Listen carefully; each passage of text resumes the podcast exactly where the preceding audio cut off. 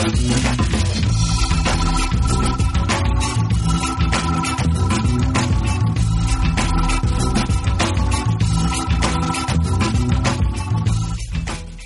friends and fellow book lovers. Well, my guest this week is the brilliant, charismatic, funny, self deprecating, and deeply talented William H. Macy, who I have the privilege of knowing as Bill. Uh, Bill is an American actor, writer, and director. He's written films, TV series, and screenplays. He's won two Emmy Awards and been nominated for 15. Uh, he's won four Screen Actors Guild Awards and had a nomination for an, the Academy Award for Best Supporting Actor for his performance in Fargo. I interviewed Bill in person for the first time in three years, actually sat down opposite a fellow human being and talked to them about their books. We were at his beautiful home in the hills of Hollywood, and it was on the afternoon of his 15th Emmy nomination, this time for his performance as Frank Gallagher in Shameless. Here's Bill.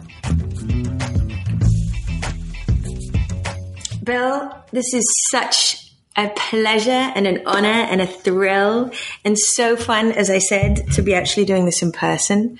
Uh, my listeners will be used to hearing me just clattering around in my shed, and this is me actually at Bill's beautiful home, having just had a tour of their gorgeous gardens, and uh, this is fun fun to see you, fun to be in person, fun to do this face to face. I've almost forgotten how to have a conversation face to face. I think we're through the woods. I hope so. We went to a restaurant. Yeah. People served us. How was that? It was great. Was it? Did and, people in masks serve you? Um, I'm still, you know, I'm, I'm, doing another show, and the protocols are just as strict as they yeah. were before Shameless ended. But it's getting better. Mm. We're getting there. Yeah. Did you read during the pandemic? Was that something that you gave you comfort or solace or anything? I must have. Mm. Um, uh, oh, yes. For a brief time, I thought I was going to get to play Mark Twain. Oh, wow. It's since fallen apart. Uh-huh. Nobody wants to do it. But um, there was a time when we were trying to figure out where in the story we would pick up our story. And um, uh, Twain is reputed to have written U.S. Grant's uh, memoirs. Um, I didn't know which that. are great. Yeah. Uh-huh. And it turns out he didn't. But okay. he did publish them. and he published them geniusly. It had never been done. He got he he did uh, expensive, almost uh, literally leather bound copies of Grant's memoirs of the store of the war. And then he got former um, Civil War soldiers in uniform to sell them door to door. Oh, brilliant. And sold millions of copies. and Grant, because of all this, the scandals in his administration, was poor as a church mouse. And he died well off, mm. took care of his family. Thanks to Twain. That's amazing. So I read Grant's memoirs. Um, this other guy, um, and then something about Reconstruction in the South. And then I was reading, I sort of reread Huck Finn and Mark Twain, um, um, his trip to Hawaii, which he called, I can't remember. Hmm. So a lot of hmm. Twain thinking I was going to play Twain. Hmm. Was it fun? It was he wasn't as funny as I remembered. Uh-huh. And also, he made uh, a name for himself by taking breathtaking pauses on stage. I mean, you could go out for coffee and come back, and he still. so you were listening to record, record. I mean, there are audio record, recordings, but that's what they talked oh, about. There's one famous one where something went wrong at the beginning of the show, and um, he was waiting, I think, for a light cue. So he walked out on stage and he looked at the audience and he didn't speak for about a minute. And then finally, people started to laugh. And then finally, it brought the house down. They were roaring with laughter. And then he started speaking. You didn't have to say a word. Yeah. Wouldn't that be nice? I'd like that. Let's talk about your books. So tell me how it was picking them. How did it feel choosing them? Was it easy? Was it hard? Did some jump a, out at you? It's a great question. I didn't grow up as a reader. My parents weren't readers. I never remember my mom reading a book. My dad would read every once in a while. But interestingly, he'd make an, a, a, big deal of it. He'd sit in the living room in a chair he never sat in, conspicuously reading. I think he was trying to teach us something. Sure. So I'm not a reader uh, by habit, unlike Felicity, who reads a book mm-hmm. every time she goes to the bathroom. She mm-hmm. comes out with a new book. And um, um, I realized that books that have stuck with me are not fictions. They're how we got here books. Mm. Um, and you'll see that reflected mm. in my list. It's books that explain how humans did what they did, how we built that, why we are the mm. way we are. Um, I'm a big fan of arcane knowledge and words. Mm. I love uh, knowing the genesis of words and uh, I've read a lot on the Civil War, and a lot of our words came from the Civil War, and I just love collecting that stuff. Mm-hmm. You know, hookers. Tell me, what's the origin of hookers? These women would follow the troops around, and all the generals would chase them off, except for uh, General Hooker. He said, "I think these boys need some rest and relaxation. They need a, they need something." So all the women became Hooker's women. Wow, that's great. Hookers. That's great. Awesome. Awesome fact. Thank you. Bootleggers. Tell me that one. We tried prohibition in this country several times, and there was a big success in the 1800s. About six states prohibited alcohol. And man, the ink wasn't dry on the proclamation. Then these guys would come around, they would make a bladder that went down their trouser leg and they had a, a hose on it, and you'd walk up to them and you could fill your bottle from them and give them money. Oh, and they oh, wow. were called bootleggers. Oh, wow. Full of liquor. Great. I love that. Yes, me too, me too, me too. I have several of those from one of your books coming up. All right, let's start with the first one. This is fun. I didn't know anything about this little book. So, your first book is The Kid Who Batted a Thousand by Bob Allison and Frank Ernest Hill. It was published in 1951. I found a paperback that you could buy for $902. So if you happen to have one of those lying around, you got a little, a little fortune on you. I don't have mine. Uh, tell me about who you were, how old you were when you found it. The reason that's my first book is that was my first book. Mm-hmm. Um, remember Scholastic magazine? No, you don't. I do know, of course. I still get my kids' books from Scholastic. Scholastic had this thing, and you go home with the thing mm-hmm. and say, "I want you this." Still and do. And your mom would give you thirty-five cents for mm-hmm. each book. And so I did it, and I think I bought about three or four books, and I never read one. And then this one, for some reason, I picked it up. The, the Kid That Batted a Thousand, and I read it in about three sittings. And How old were you? Do you think? Do you think? I'm going to say I was uh, 10, mm-hmm. maybe younger, maybe 11. And I was gobsmacked. It was 65 pages long, and I read the whole thing, cover to cover. I'd never read more than two pages in my life. Were you gobsmacked at your ability or the story, or both? That I one could sit down and read that many pages. Mm-hmm. I didn't. I didn't know one could do that, as they say in Hamilton. And um, and then the story hooked me. I think that's why I kept going. And it's about this kid who could any hit any ball. He could hit it no matter what and hit it foul. He couldn't hit it out of the park, mm-hmm. but he could connect with it and hit it foul. So he was the champion of his high school team and then if memory served, he got drafted right into the majors mm-hmm. because he would go up to bat and they would throw everything fastballs, curveballs, sinkers, everything that professionals could throw. And he could just touch the bat on it and it would go into the dirt. Is that what hit it foul means? Because I know nothing. Hit it foul means, you know, it's a, the baseball thing is a diamond. Yep. So if you're over here or over here, mm-hmm. that's a foul ball. Right. And you can hit foul balls as long as you want. Um, if you if you can hit foul balls as long as you want, you can walk because mm-hmm. you get four. Um, if you get four balls that are aren't in the strike zone and you don't swing at them, you get a base. You go mm-hmm. to first base. Mm-hmm. If you hit it and you can run to first base without getting tagged, you go to first base. But what he would go for is four balls that weren't in the strike zone. And the way he would do that is just hit them foul until mm-hmm. the pitcher was exhausted. Mm-hmm. He'd sometimes have to hit, throw 20, 30 pitches. Mm-hmm. And this kid, everyone that was in the strike zone, he'd hit it foul and he would just wait for a ball that was out of the strike zone. So he got on base every single time. Mm-hmm. That's what batting a thousand means. Right. You're on base every time you're up. And of course, the climax of the book was, let me hit it, coach. I can hit it. I really want to hit it. and the climax of the book is he he taps one. I don't know if he hit it out of the park. That stretches credulity. I think he was 14 years old when he was in the majors, mm-hmm. but he got on base with a fair and square hit.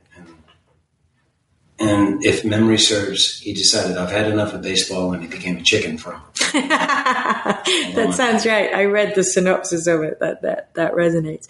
Were you a baseball player? Was that why? It, well, enough to um, to know what batting a thousand meant. Yeah, and enough enough to know. Oh my God, this is genius. Who thought of this? Mm. This is.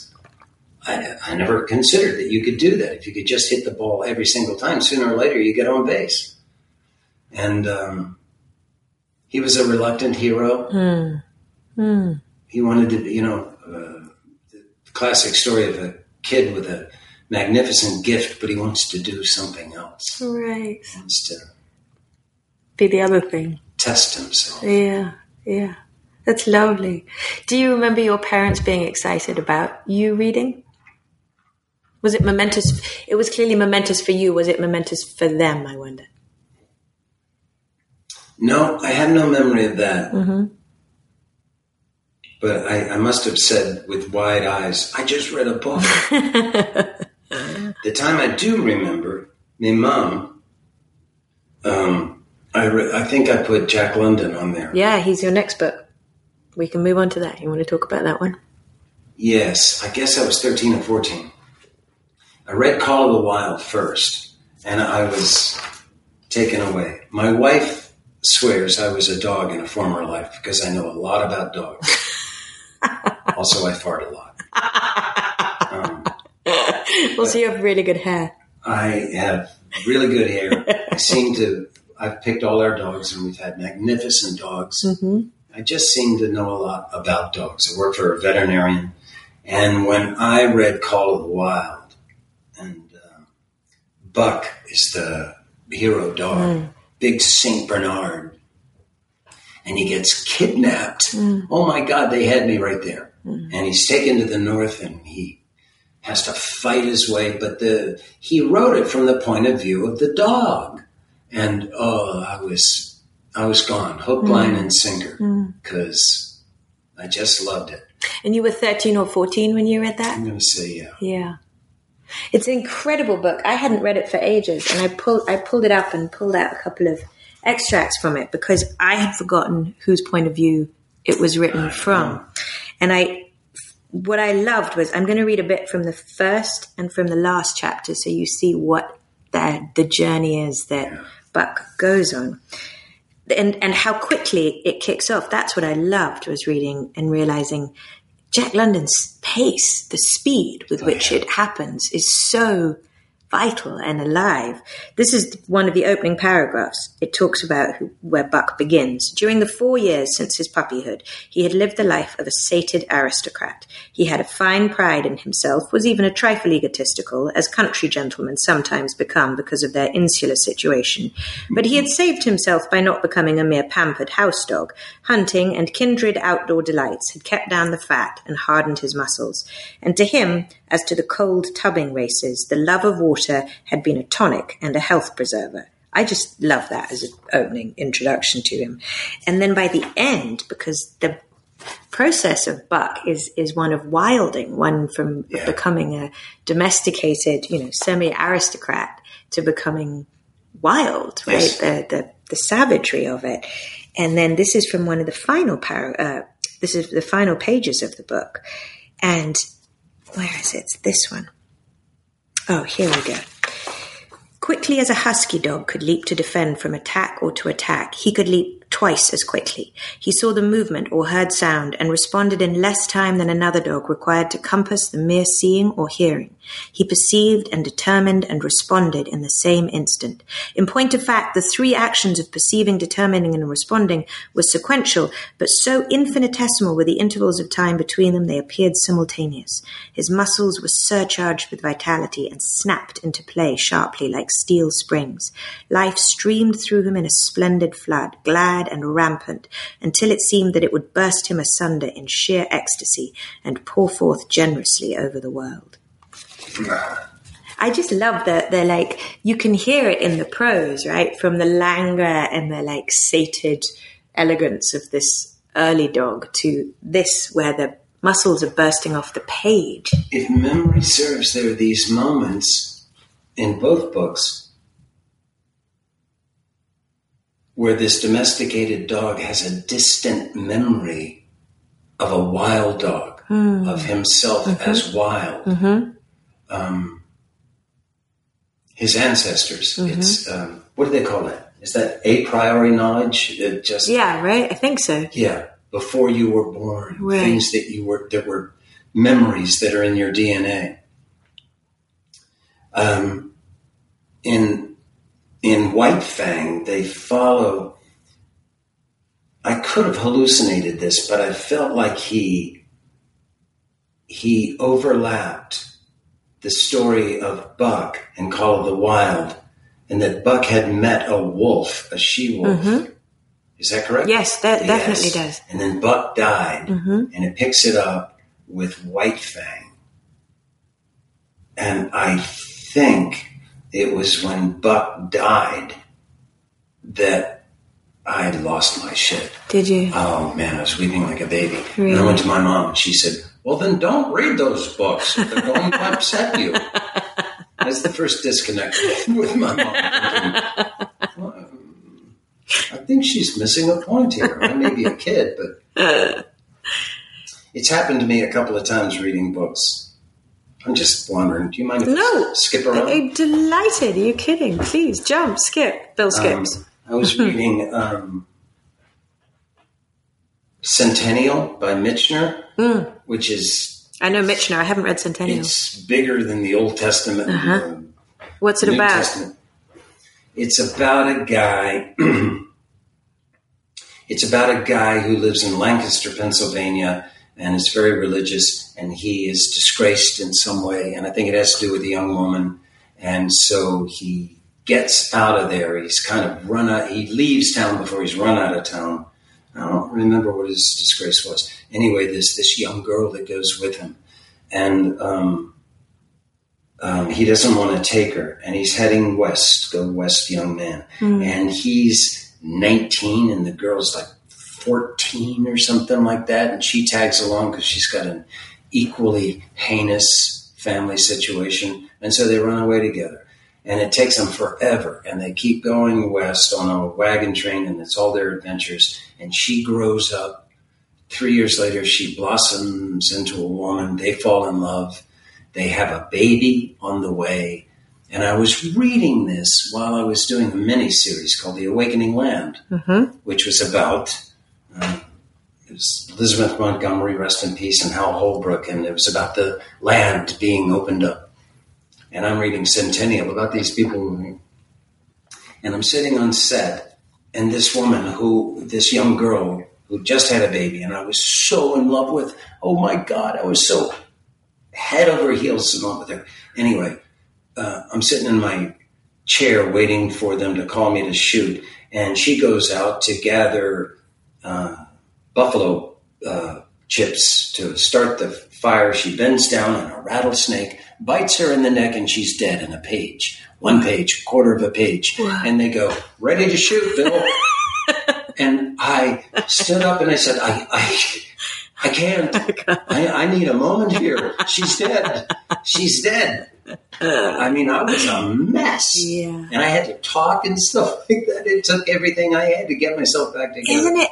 I find it so incredible when books have the power to move you to tears. I expect I, I'll cry in a commercial. Like I expect the the visual thing to do it. I I, I fully and freely expect that. to that. Yeah, But a book, a, when a book, when black and white typeface can can do that to you, it's staggering to me. I read a book uh, during pandemic called Hamnet, which is by Maggie O'Farrell, and it's about Hamlet? Hamlet's son. Uh, so no it's about. Shakespeare's son, whose name was Hamlet, who died. The only fact we know about him is that he died aged 15 of the plague. And the following year, Shakespeare wrote Hamlet. And the L and the N were interchangeable in old times. So it's quite possible that Hamnet, his son, was also called Hamlet. And so Maggie O'Farrell has taken what little is known about Shakespeare and written this novel. I think it will be a classic forever, forever. I, I have pre- I have bought so many copies of this novel and given it to people. If I'd known it was going to come up, I'd have pressed one into your hands today. Oh, Read it. It's so exquisite. Shakespeare is never named once. He is known as the writer. You never ever once call him by name, and it's written from his wife's point of view. So it is about a wi- being the wife of a writer, which may be perhaps why it resonated.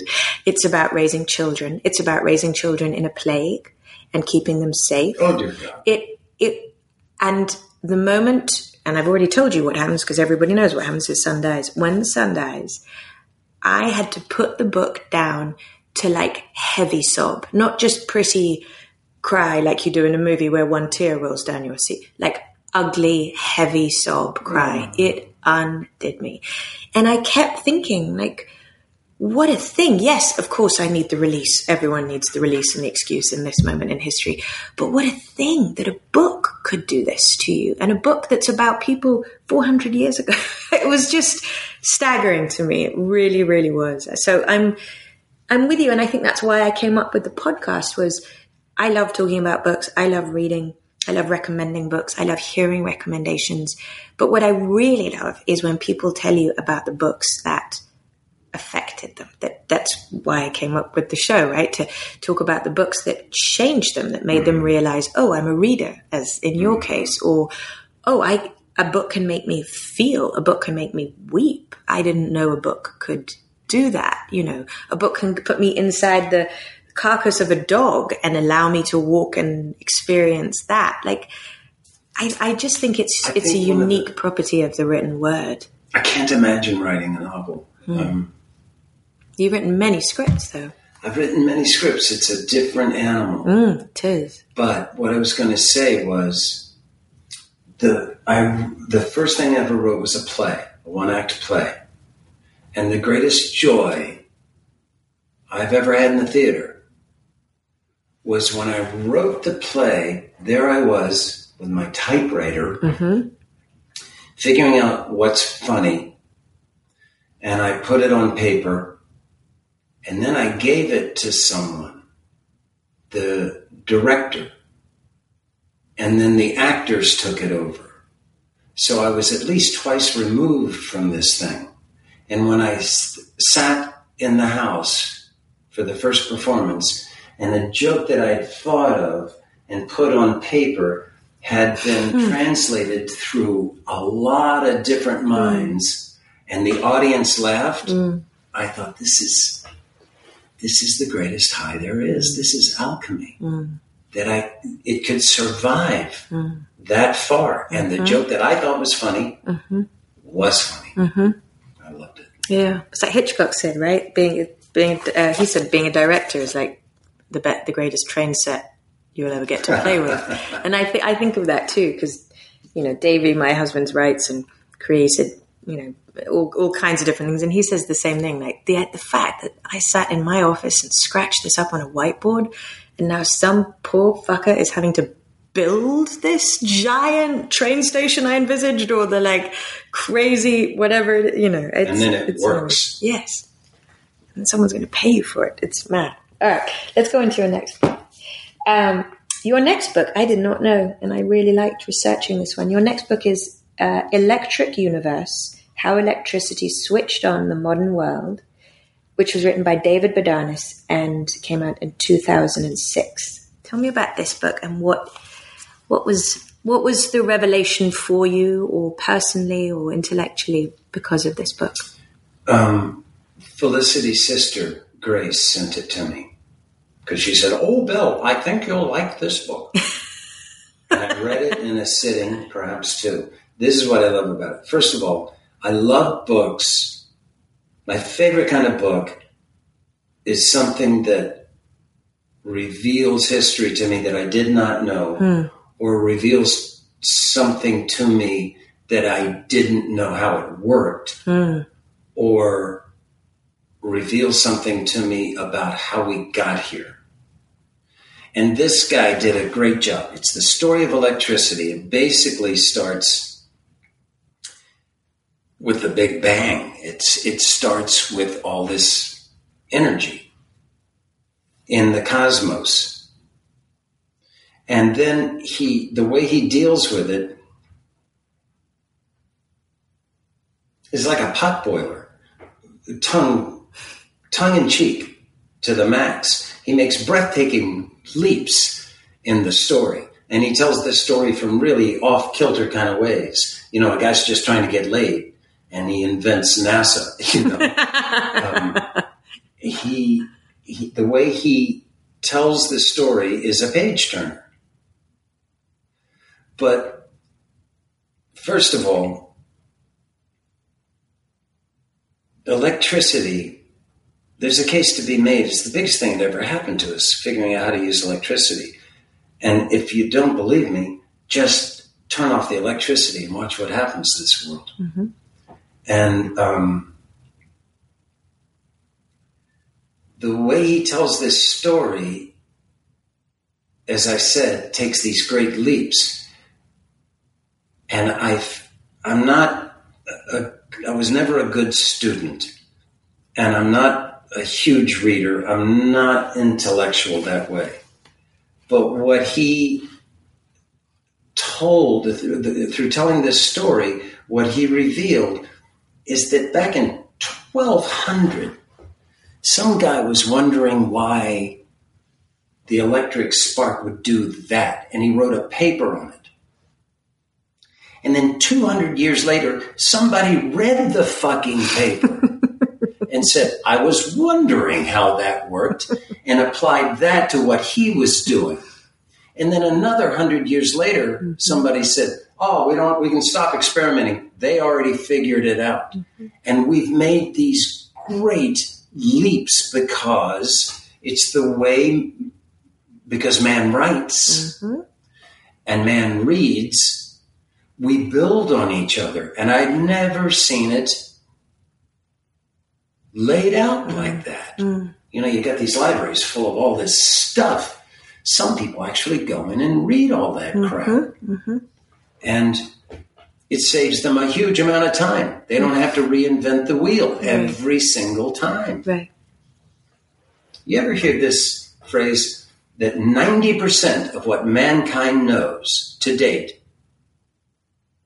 has been learned in your and my lifetime? Wow. The pace of exploration and knowledge is growing exponentially. Mm-hmm. When I was born in 1950, it was a, just a tiny fraction Mm-hmm. of what we've learned since I've been born. I've And just it's accelerating. and and it's uh, without limits if we if it's to be Without believed. limits. So the guest I did just before you was Chris Anderson, who is the head of TED, and his which was wonderful, and, and his books are fantastic and diverse and all about knowledge and how we acquire knowledge, how the brain works, how the universe works. So researching his books, I literally felt my brain grow. Like I, I, it swole up by the end of that week. Yes. And one of the things, one of the little sort of gems that I took that I loved was the observation that one of his authors, who's a guy called David Deutsch, came up with, uh, made, which is that no, he considers knowledge infinite and he considers knowledge to be the, the single most important thing about human beings, greater than electricity, greater than gravity, not just human beings. The single greatest factor in the universe is the knowledge because knowledge is potentially infinite, which means potentially we have the scope to populate Mars, go to other planets, Yes. uh, distort time, defeat gravity. In theory, we can know everything. Right. So Probably not, but in theory, But what he was saying on the smaller scale, because I've just butchered his theory beautifully right there. But here, here's what he says on the smaller scale, which is what's extraordinary about humans is that, and the reason that we need democracy so badly over other forms of government is that for critical theory, for science to keep evolving, we need a system whereby people are allowed to critique each other not politically, but in terms of science, where you can go, that's wrong, and I can demonstrate why it's wrong, or that's correct, and let me add to it. But that free freedom to express yourself and add to someone else's theory or critique someone else's theory requires a non oppressive form of government. It requires, so that's why he says knowledge has progressed in such fits and starts because the Middle Ages come, or the church comes, or oppressive regimes come, and we don't have the ability to critique each other. We have this flourishing during the Renaissance because then we have all these sort of principalities and little states where people can freely discuss and these sort of um, just as he calls them fits and starts of scientific progress, but it requires peace, not war, and it requires uh, a non-oppressive regime in order for that to flourish, in order for scientific discovery to flourish. So, just I'm expanding on what you were saying, but I think it's such an interesting thing that that we don't think of when we think of oh yeah no we stand on the shoulders of giants we stand on the shoulders of giants who were allowed to express themselves during Yes. the time they lived in you know And I think the reason uh, groups like Al Qaeda they want to put the genie back in the bottle, mm-hmm. knowledge back in the bottle. They want to go back to a time when it was simpler and mm-hmm. safer. Mm-hmm. And they're idiots. You can't because even through the dark ages, I mean, there was advancement, and people were wondering why does that happen? How does that work? this guy does it in Electric Universe. He does it so well too because he's so irreverent with the way he tells Uh-huh. the story. Um, there's um, there's a there's so many examples in there. I've given that book to more people than any other book. Um, well, just as an example, we figured out how to make batteries so we could have electricity when we needed it. And somebody figured out if you take a piece of iron and wrap copper around it, you can make a magnet. And somebody re- realized you could turn the magnet on and off by just taking the battery away. And so somebody realized we could make a piece of metal go like that. Somebody invented Morse code. Somebody invented the telegraph. Somebody said, let's hook up cities. Uh, ultimately, they said, let's pass a cable from here to Europe. And this is what they discovered. Everything runs through copper wire, but when it goes far enough, you lose all the signal. So where's it going? And no one knew. But they discovered if you insulated the wire, you could make it go farther. But everybody kept saying, but where does it go? So some people said, well, it must be able to travel through the air. So these guys in uh, the early 20s were trying to make telegraph without a wire. One of them was in New Jersey, one of them was in New York. I'm butchering the story. No. but It's kind of true good and they were trying to figure out how to close the key and do telegraph key. And then every once in a while, the thing would stop working, and um, they'd send a signal, and the signal would come back and close that key. And he looked out the window, and a big iron ore ship was going up the Hudson, and it hit the hull of this big ship, and it bounced back. amazing Hum, he says to himself. Cut forward to Hitler invades Poland. And uh, they're going to, he's making plans to invade Great Britain after Dunkirk. The British, this guy that said, why is it bounce back and how can I use that? Can, how can I sell it? So the Brits had radar. So the poor uh, Spitfires that were outnumbered 40 to 1. Here would come the Luftwaffe, and the few Spitfires they had were there to meet them and just blasted them out of the fucking skies. And Hitler was sure that it was um, it was spying, and a lot of people got killed. So the Brits put out a word no, we have hired the people with the best ears in, in Great Britain, and they've got these great cones, and they can hear the Luftwaffe take across, take up, take off across the continent. And then they put out another one. We have the best eyes, the people with the best vision. We've got huge binoculars, and we feed them on a carotene-rich diet, which makes their eyes even more acute. And to this day, your parents say, eat your carrots, they're good for your eyes. They're not good for your eyes. It was disinformation. so the Germans then got radar and the war dragged on and on and on. But that's why Operation Sea Lion never took place because they couldn't control the skies over Great Britain. Mm-hmm. And that's because that guy wondered, why does it bounce back and how can I use that? And he makes these great leaps just like yeah, I'm doing. It's great. So then they get to the Enigma code and they can't break it. The Germans are good at code. And the way they did it is they had a warehouse full of women, mm. thousand of them. And they would take the Enigma code message and pass it through desk to desk to desk. And each woman was in charge of a letter. And they would all go, no, no, no. Someone would go, yes, I see a relationship. I think I know what an A is. And then somebody else would say, I might have an E. And they'd pass it all the way through. When they were done, they'd start again based on the A and the E, mm. and they would pass it through and through and through until they would break the code. Mm. And then the Germans would change the code, and the game began all over again. Well, some guy who was in charge of that said, You know, all those women are doing is switching. Yes or no, yes or no. If you can make a switch small enough, you can make a machine to do this. So, at that point, after World War II, everything in the world was divided into two things things that conduct electricity and things that don't. And there were no exceptions until silicon. Hmm. It can be manipulated to do both. Hmm. Thus, Silicon Valley. Hmm. Thus, tiny switches. Mm-hmm. Thus, zeros and ones. Thus, computers. Thus, the moonshot. Thus, the internet. Amazing. I don't need to read the book. You just read the book. You just gave me the book. That's amazing. but he's funny. Yeah.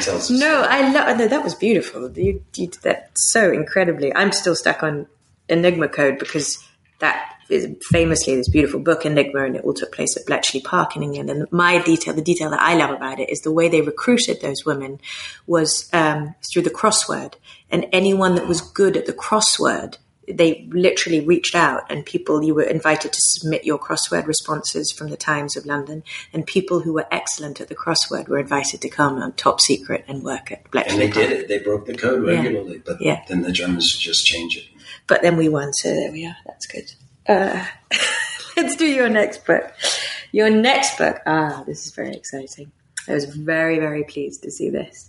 Your next book, unsurprisingly, is the great play American Buffalo by David Mamet, which was published in 1975. Do you know you have not only the accolade of being the first, bringing the first Mamet to my podcast, ah. yours in close to 30 episodes now is the first play. Mm. Uh, so that was very, very exciting to have my first play on the podcast. I know you and know your history, but others might not. Uh, so I'm just going to say you originated the role of Bobby in this production, in right. the first ever production in Chicago. Is that right? right? Yeah.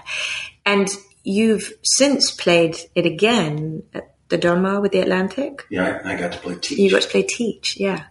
Um, all right, this is. I have so many questions. I'm not even sure where to begin. But tell me when you first got the first copy of American Buffalo in your hands, and did you know Dave was writing it? I know you were friends. I knew you were working together already. Well, set the scene for others that don't very know you. dramatic. Um, we, we being Stephen Schachter, uh, my writing partner, and Dave.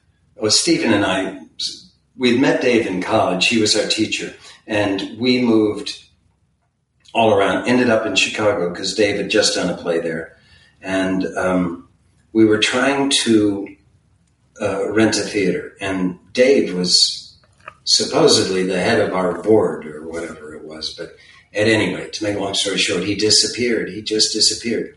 He lived at the Hotel Lincoln and was very mysterious. And um, I mean, he was gone long enough that a couple of people said, "Have you seen Dave?" Mm-hmm. And um, if memory serves, it was three weeks. And he came to our apartment. Stephen and I lived together, and he flops down this script printed on that yellow foolscap, you know, printed on a, I mean, uh, typed on a Selectronic, an original copy. He said, Billy, read this. Uh, uh, I think it might be the greatest play of this decade. And I said, okay. And I have never been the same when I read it. I mm-hmm. just thought, first of all, I never heard anybody who could put music in words like he could. Mm-hmm. The music was beautiful, and it's this Chicago music, that mm-hmm. dialect. I didn't. I was shocked that he would say this stuff. I thought you can't say those things. The profanity or The just profanity, right? um, profanity, racism, misogyny, all of that stuff. It sounded like everything that I lived with every day, but I had never seen anyone have the courage to put it on paper. Mm-hmm. I know Lenny Bruce did it, but this was different mm-hmm. because it was it was beautiful. It just had a rhythm to it. I've done a lot of Dave's plays, and whenever you, I meet somebody who's done American Buffalo, mm. We'll start saying lines to each other Really? because they literally give you pleasure to speak them out loud, just like a pop song. When you get to the chorus, it's just fun. It feels good coming out of your mouth, Uh-huh. and um, it was an eye opener. It and um, not just to me. I think Dave's writing changed everything. I think everybody everybody changed their style. Everybody suddenly thought, "Oh my God, we can do anything!" I agree. And oh my Lord, the, it has to be beautiful. Hmm. There's a, you know, for years people would say he just listens to conversations and writes them down. It's not, you know, that's because they're ignoramuses. Because no, he doesn't. He writes in iambic pentameter. It's beautiful. When you rec- when you memorize his stuff, if you paraphrase and say it wrong, to me, I've always thought it's like walking across the living room and you trip and you go, "What the hell?" and you look back to see what went wrong. Uh-huh. That's because if you put a word out of place, it's okay, but you trip. Yeah. It just doesn't have the same rhythm. The music just got bollocksed up a bit. Mm-hmm. And um, interestingly, everyone, everyone thinks Dave is you got to memorize the words exactly as I said them, not a comma out of place. It's not true at all. Really? As a matter of fact, he's famous for saying, "Well, if you keep saying it wrong, I must have read it wrong." um, he's not precious about it. The reason everybody gets that is that actors, the second they read it, they go, "I want to say every one of these words." I've never read anything better than this. Because sometimes you read writing, the story is important. The words are they're not that important. How much did it change from the manuscript that you read to the one that you was in production? That was published um fifteen percent. Wow. You know, not not Not much. Not a ton. Um, the ending vexed him, and um, when we first did it, we tried a new ending three times a week, Really? and some of them really didn't work. How significantly and how significant of a No, it's just the you know the punchline, just the punchline, the last couple of words, Uh-huh. trying to close it up right. Uh huh. And uh, it was back in the day um, that he was a lot more collaborative. So Greg Mosher was there, and the actors would say, "I didn't like it." Somebody would say, "I did like it," and he just kept trying stuff because we had previews, and he didn't hold it preciously. And Uh huh. and then it uh, it went to Broadway, it went to other productions, and it morphed even more. But it's basically what he wrote. Did you agree when you do you remember reading it and being like, oh yeah, this is this is the greatest play that's been written in the last. Yeah, You did feel that, really? The first play of his I ever read, I was in college, and it was an early draft of Sexual Perversity in Chicago, and it was written for our class. It was a collection of perhaps 18 blackouts. No, he wrote it for your class, that play. Yeah. No way, I didn't know that. And then when he went to Chicago, Stuart Gordon, a great Chi- uh, Chicago director, he took it down to Uh-huh. a small cast and gave it a through line. Uh, but no, it was a collection of blackouts. Oh, and um, that's really when I thought, oh my God, I'm in the presence of genius. wow. And he was, he's only, what, a couple of years older than you? And he was your teacher at Yeah.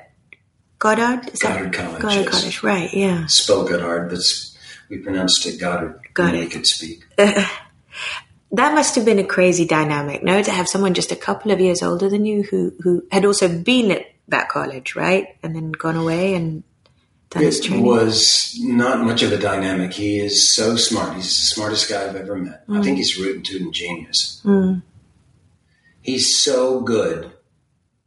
I've seen him do it. You could say, write an Emily, em, Emily Dickinson poem, and he'd go off in the corner and he'd come back in 15 minutes and it would fool scholars. you could say, now write E. E. Cummings. Now write Steinbeck. Now write. Can I be around when you play this game with him? I'm not. I'm not going to participate, but I'd like to just sit in the corner and watch. but I've seen him do it. Wow. He can imitate anyone. He's, Wow. he's so magnificently well read. He might do this. I'll, I'll make the introduction. Um, you should give yourself a couple of weeks to prepare because he's read everything ever written, Oh my god! Well, and I, he can quote it. oh my god! Um, if he were willing, I would be absolutely honored to have him. But I'm curious, how did he? How did reading? I mean, I know where. I know what how enormously formative he's been to you as a person in your life and as a playwright and as a as an actor. Did he did doing this play open you up as an actor? Did it change you? Did it change you just in knowing what was possible on the stage? Do you remember it being? I mean, it's. I guess it's hard for you to peel apart the influence that he has had on you creatively overall. I just wondered whether this play in particular, there was a way to. If you if it pointed to a moment that anything shifted for you as an, as your understanding of yourself as an actor or what was possible. Well, or as a writer. his his theories and his knowledge of acting is is singular. I, I think he he studied with Meisner at the Neighborhood Playhouse, and he knew Strasberg, and um, he knew the Stanislavski method inside and out, and he added to it and took away from it, and I think changed everything. Hmm. Basically, I start talking about acting technique, and I see the will to live just Don't. directing people. No, no, no. I know about the acting technique, and I and I I'm I I don't need you to break it down for me. I I meant I meant I guess I meant I wondered whether and maybe the question is redundant. I, I wondered whether this play, whether you the act of performing this play shifted something for you or allowed you to see something differently or in yourself or being Bobby or maybe again revisiting it as Teach. I mean, do you have ambitions to play Don one day? Like does does does the play hold more than a sentimental place in your heart? Yes. Um, I saw him as he worked on the play. He would cut scenes that uh, I would do anything to have Yeah. written, and he threw him out. Uh-huh. That's how good he is. Right. It underlined for me the notion that at the end of the day, all the reader, all the audience wants to know is what happens next Yeah. just tell me what happens next. um, if it's beautiful, stunning writing, that's a good thing, but it's not necessary. Right. Really badly written plays have done very well because they tell a walloping good story. Sure. And I think the same with novels. Um, if if you can keep surprising people with the plot, um, that's a good story. The World According to Garp. I mean, I didn't see that blowjob, hmm. you know, by, I didn't see it coming. And Helen Keller could have seen that coming. It was, you know, he so suckered me in. Mm-hmm. So I got the whole idea of staying ahead of the audience mm. and uh, this notion that the words are not the mm. story. Mm. The words might be the story, but they're not necessarily the story because people rarely say exactly what they mean. Almost never. No. Sometimes because they don't know, sometimes because they don't want to, Yeah. sometimes because their subconscious is just roaring out and Uh-huh. they can't stop it. hmm That was revelatory to me. You have it pulled out there. Will you read me any part that you love or Okay, that like I comes said, to? I got to start with the beginning because it is the greatest I- entrance any character has ever had in the history of characters making entrance. I'm so glad you picked it. I'm so so. I didn't want to presume. I'm so glad. All right, what- whenever. fucking Ruthie, fucking Ruthie, fucking Ruthie, fucking Ruthie, fucking Ruthie, fucking Ruthie. I come into the Riverside to get a cup of coffee, right? I sit down at the table, Grace and Ruthie. I'm going to order just a cup of coffee. So Grace and Ruthie's having breakfast, and they're done. Plates, crust stuff all over. So we'll shoot the shit.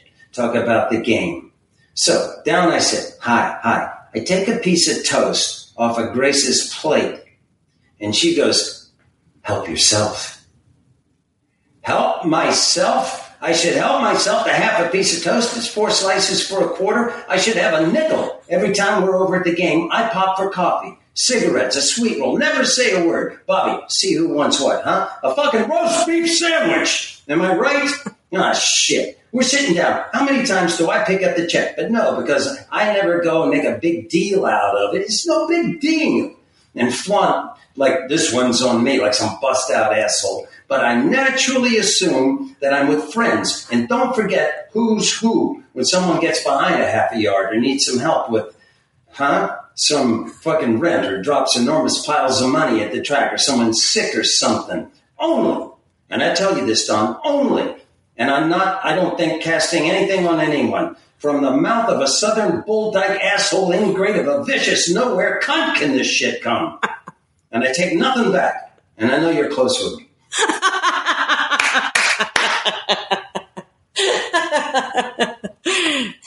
it's so great.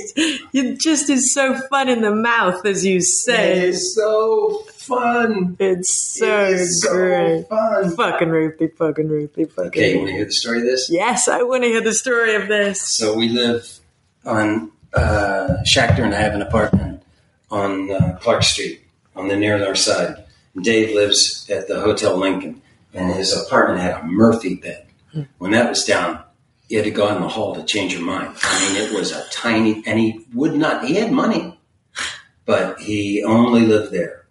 And um, and when he had his watch on, he was winning. He played poker, and when his watch was gone, Dave lost. and uh, so he'd come to our house. He'd go, Billy, Stevie, I got an idea. Stevie, you should call Tony. And he'd go to the refrigerator and pull out cheese and a block of bread. And he would say, and he's carving it off and the bread stuffing. You go over and call again, tell him I talked to you. And Billy, I had an idea. And, and we'd do that, you know, boom, boom, boom, boom, boom, boom, boom, until the cheese was gone. And then he'd say, okay, I got a, I got an appointment, which means he had a date. He was meeting someone and he would leave when the cheese was gone.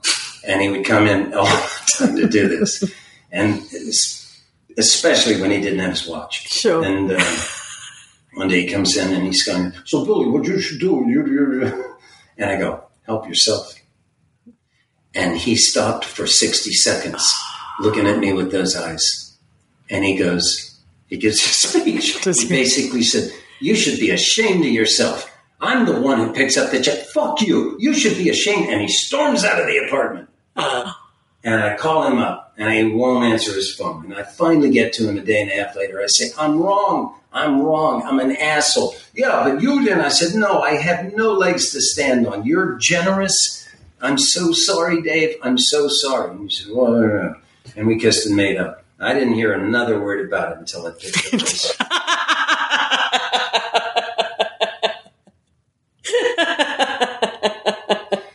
it's so good. You're fucking Ruthie.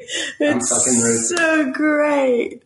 And then he gave you the. It's my claim to fame. It's so It's going to be on my tombstone. Great. I was Just the gonna guy say. who said, "Help yourself." No, you'll- just on your tombstone is going to be fucking Ruthie. That's what we're going to ask for. It's so good. Um, all right, I could do a whole podcast on American Buffalo, but Yeah. we've got one book left, or two, because you you put them both down. Your last two books are Salt, A World History by Mark Kurlansky, which was published in 2002, and Cod, A Biography of the Fish That Changed the World, uh, which was published in 1997, which is also by Mark Kurlansky. So we've talked about your love of the what they call, I think in publishing they call it a commercial history book, where or or a, or a meta history book, a commercial narrative where they take you know you take your single entity and through that prism view the world.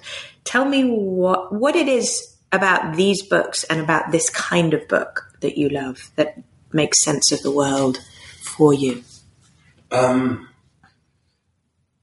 I don't remember who gave me salt, but um, you know, he's not worth his salt. That uh, has I've always loved that phrase that salt was that rare, and um, I read Salt, and um, I just loved it. It talked about the salt trades and how um, it was wealth and how civilization grew along the salt trades, the roots. So I, I bought cod. And um, his premise basically is that a couple of things came together at once. Along with salt, because we were trading salt, and so Great Britain had salt, which it didn't have a lot of normally. Um, and the British Navy, which was uh, second to none in the world. And so the fishing fleets would go farther and farther out. And when they finally went up into the Newfoundland area, it was reported that the cod were so thick that they didn't even use hooks. They would throw buckets in. it was rumored you could walk on the water. Hmm. The cod, the schools of cod were so thick. And cod was perfect for salting. Hmm. And so they would do it on the ship. And his premise is that Western Europe exploded with the combination of the available salt hmm. and the cod hmm. more than we could possibly ever eat. And that was the protein that Western Europe needed for the Renaissance. Hmm. And you can follow the um, trajectory of the cod catches with the population. And he made a, a good case for it. And it makes sense. And then the other thing I loved about it was that everyone said, all the scientists, and this is mm, maybe early 1800s, they said it would be impossible scientifically to exhaust the cod supplies. There are so many of them. And um,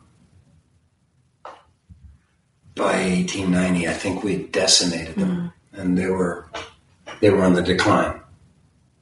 And then countries like Canada started uh, protecting their cod populations. I love cod, by the way. Me It's my too. favorite fish. This was my only trouble with the book was that it supplied all kinds of really good cod recipes, and I felt Oh, yeah. like this was no way to dissuade me from eating cod was by giving me recipes. I but anyway, cod. yeah, me too.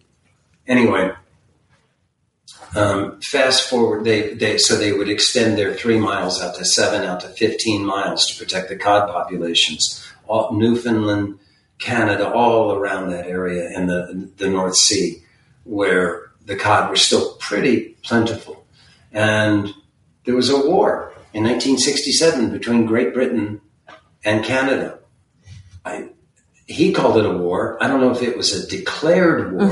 It never turned into a shooting war, but it was getting dangerous because the British uh, trawlers would come along with their great drag nets and um, they would uh, uh, process the cod on the ships, and they could they could just take hundreds of thousands of tons of cod before they'd have to go back to port.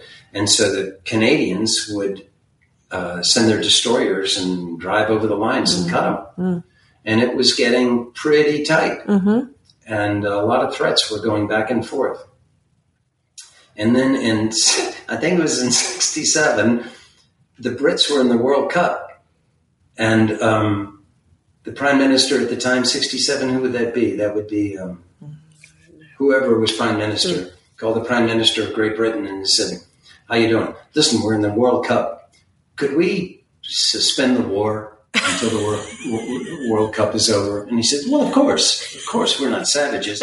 So they stopped cutting the lines until the last game of the World Cup, and then they resumed the war. you gotta love, you gotta love the civilized world. It's so true. It's a bit like that alleged football game that took place on Christmas Day between the trenches, right? There's a, Yeah. I think, and then didn't they play in no man's There's- land? That story is of the Civil War too. They played baseball. Right. Someone wrote a novel about it. It's not clear whether it actually Yeah. happened, but um, Yeah, I loved. I, it was fun. I, I have read.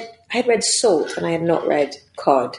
I leafed through Cod when I saw it on your list. And one of the things that I loved about Salt, and I wrote this down, was that Salt is is not just. I mean, the reason it's so valuable to us is that it's the body doesn't make salt. We can't, and yet it's sodium is absolutely essential to the human.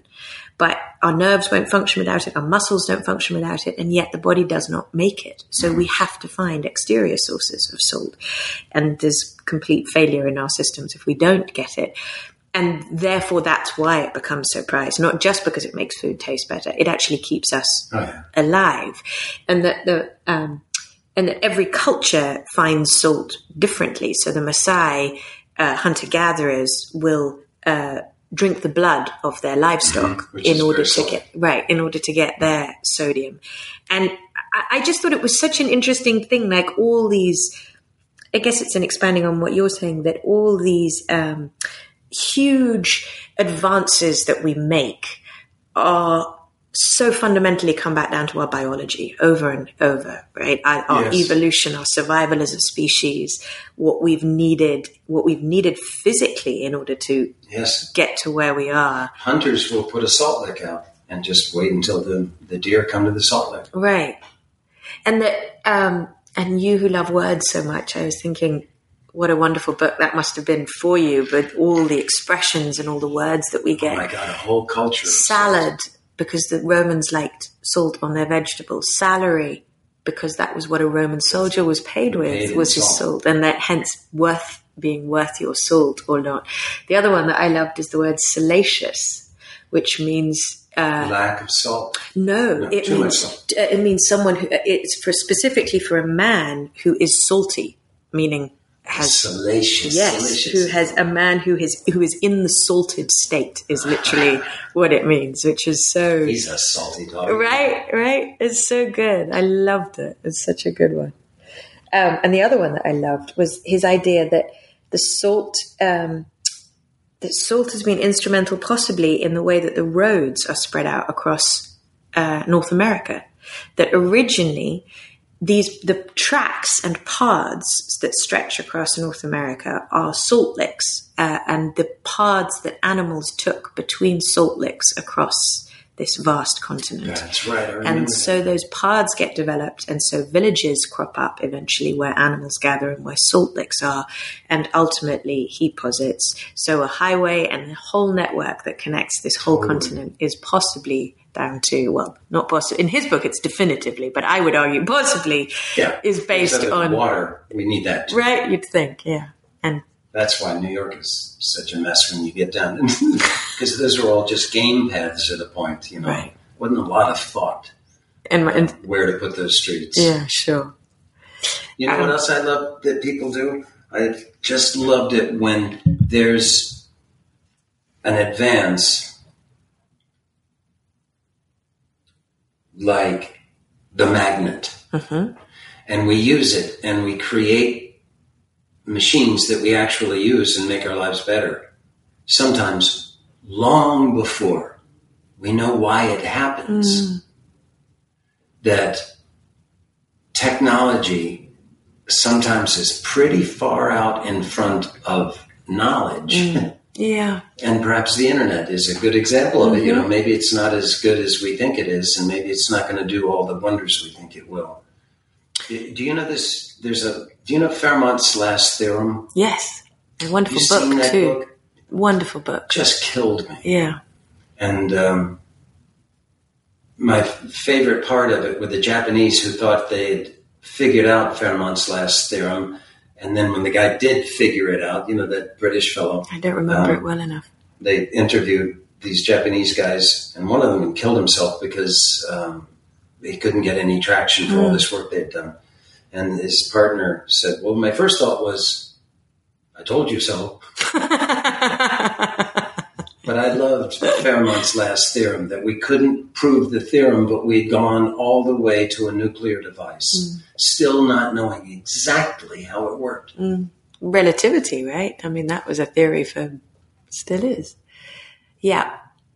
Um, Bill, this has been such a pleasure. Thank you so, so much. Thank you for your you- books. doing this. Oh. I've listened to a couple and I just love it. Oh, thank you. I really deeply love doing it. I love I love getting to sit and talk to you in this way for an hour. I love getting to talk to people I don't know. I love familiarizing myself with books that I don't know. I hadn't read Call of the Wild since I was 10. Like this was just Yeah. delicious and so lovely I to I dive in.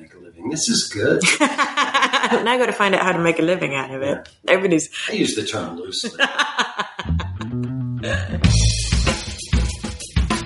Well, that was a treat. I mean, if nothing else, you got to hear him do American Buffalo, and if, like me, you haven't seen live theatre in nearly two years, that alone is worth a listen. I wonder, do you like reading plays?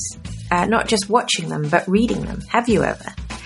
I love seeing a play and then going out and buying a copy of it afterwards so that I can see what was on the page and then what the cast, designer, and director brought to the words on the page. It can be so astonishing to see how much the writer has given you, and then so revealing to see what the collaborative efforts of all those other imaginations also brought to the stage. I wonder what plays have you enjoyed, on or off the page? I'd love to hear. Throw your thoughts on our Instagram page, Bookish with Sonia. My thanks to Bill for sharing your home and your books and your time and your talent with all of us. And thank you to Flickr for keeping the house quiet and nudging him so that this interview actually happened. Please find his books and all the others that we mention on the website or in the show notes. And don't forget while you're there to like, subscribe, and review. This episode was produced, like all of them, by the fantastic Brie Weiss.